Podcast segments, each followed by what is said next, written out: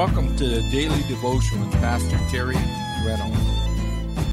It, it's so good to be with you today as we continue along in the Gospels, as we now want to continue along in the Beatitudes. Remember where we were at the last time we were together in the Gospels? We're in Matthew chapter 5. We finished off where Jesus says, Blessed are they which do hunger and thirst after righteousness, and they shall be filled. We left you with the thought and question asked in asking, Are you filled? Are you experiencing the abundant life that Jesus promised you?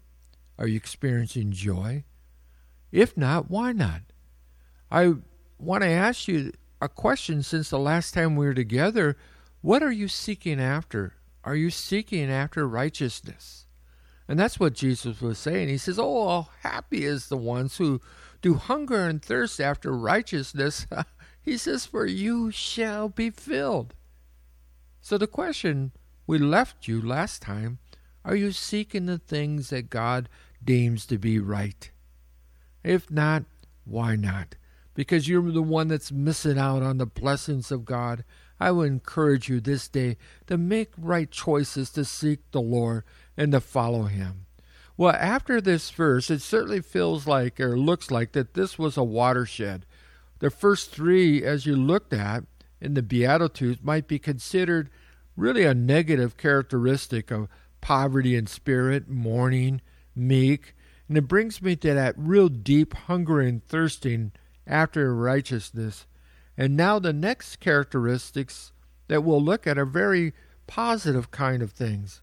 We says, Blessed are the merciful, for they shall obtain mercy. You know, one of the things that's so amazing about the Lord, and that's verse 7 of Matthew chapter 5, is that you'll see over and over and over how God declares him or who he declares himself to be. Back in the book of Exodus, Moses desired to know the Lord. He says, Lord, I want to know your ways. And then, then he says, Lord, I want to know you. And so we get this beautiful picture there in Exodus chapter, oh, the end of chapter 35 and 36, where the Lord starts declaring himself to Moses and saying, I am the Lord God, or otherwise, I am Jehovah, and declaring that He is, I am that I am. I'm the Almighty God. And then he goes on in describing his characteristics, where he said that he's the God of mercy or filled with grace. He's filled with grace and truth. And God, who He really is at the core of His being, is that He's a very merciful and He's a very gracious God. Aren't we glad that He is? Does that He doesn't deal with us after our sins, but rather that He is a God of mercy. And so he, he tells us here, he says, Oh, how happy is the merciful, for they shall obtain mercy. Otherwise, if you're looking for mercy in your life, if you're looking for God to be merciful to you, then we need to be individuals who are willing to pass it on. Passing on God's grace, passing on God's mercy unto those we come in contact with. What are we going to do when somebody comes up to us that is looking for mercy? Are we going to deal with them after our judgment of wrath upon them? Or, you know, bitterness or anger? Or are we going to look at them like we go to God say, Lord, please be merciful me, a sinful man? I think God would want us to freely pass it on. We used to sing a song so many years ago. The lyrics went something like this Freely, freely you received, freely, freely give. So my question is, what have we received from the Lord but mercy? And so shouldn't we freely be passing on that mercy and God's grace to others? Jesus said, if you're doing that, oh, blessed are you, for you shall receive mercy.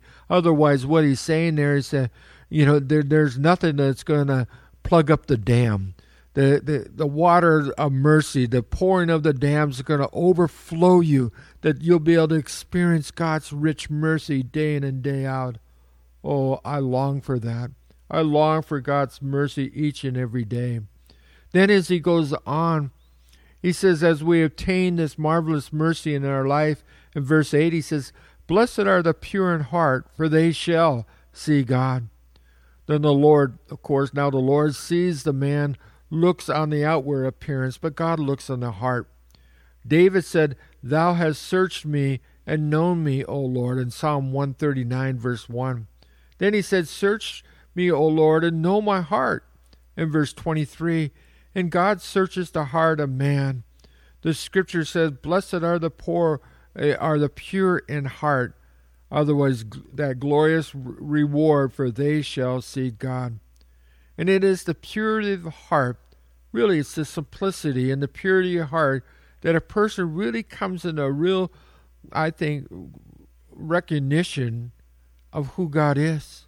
And they begin really to see God and that purity of heart. You know, when you want to see God, I think the best revelation of who God is is, is for us to see Jesus. Says, He that sees him has truly have seen the Father, because God has placed within the Father everything who who he is into the hands of the Son. If you've seen me, you have seen the Father, Jesus said. And that's why we're going through the study of the Gospels, that we might see the Lord. And then he goes on in verse number 9, he says, Blessed is the peacemaker, for they shall be called the children of God. The Bible tells us that we are to live a peaceable, live peaceably with all men as much as is possible, as much as lieth in you in Romans twelve eighteen. As a Christian, I am to be a peacemaker. You see, all these characteristics are characteristics that should possess a Christian. These are characteristics that were manifest in the life of Jesus. The word Christian literally means Christ like. And if I'm like Christ, these will be the characteristics that will be manifest in my life. Now, if you have a person who who possesses these characteristics. He's poor in spirit. He mourns over his sin. He is a meek person. He hungers and thirsts after righteousness. He's merciful. He's pure in heart. Truly, he will be a peacemaker. He'll do what is right. He's going to be seeking to do the things that that pleases God. You know, the world will admire him. They will look at him and say, "Oh my goodness, what a difference this person is." See, the thing that is a marvelous thing about a peacemaker, you know, even as a Christian, they'll see your good works and they'll end up glorifying your, fi- glorifying your Father which is in heaven. You know, I think it's interesting. A person who's living in sin is very uncomfortable around a person who is pure of heart. I remember when I was a supervisor as a young man, I worked a graveyard shift and I had a, oh, 30, 40 people working in the grave uh, on graveyard shift with me. And I'd be out in the plant wandering around checking on things, and we would have a break room in the uh, in the middle of the factory there. Eh, and as I would go walking around, as I would come into the break room, everybody would be laughing. But soon as I would walk in, boom, they would get quiet. Wasn't so much that I, I don't believe that I was their supervisor but rather who I who I walk with. I walk with Jesus, and and they knew that, and so they they felt very uncomfortable with their maybe their humor that they were doing, maybe their jokes that they were saying. But you know, isn't it interesting? Every time that they needed help, every time that they needed answers, they would come running to the man who carried the Bible. That would be me. See, as you go forth with families, friends, and the workplace, we're to shine with the gospel of Jesus Christ. I believe it's so important that we continue to, to allow that light to shine through us as we continue in our walk with the Lord. Well, we'll pick up the rest of these Beatitudes next time. I pray that you read them over, that you take time to, to meditate on them, to think about it. Just don't you know, listen to this for a few minutes and go about your way, but maybe this day you'll find a little time, just a few minutes, to open up your Bible to Matthew chapter 5 and read these first 12 verses and allow the Spirit of God to minister to your heart. And so until next time, this is Pastor Terry. May God richly bless you. Thank you for taking part in today's program. We would love to hear from you. You can email us at Terry Reynolds at agapechapelOC.org. Again, that's Terry Reynolds at agapechapelOC.org. Or you can write us at Agape Chapel, P.O. Box 4023, Huntington Beach, California 92647. May God richly bless you.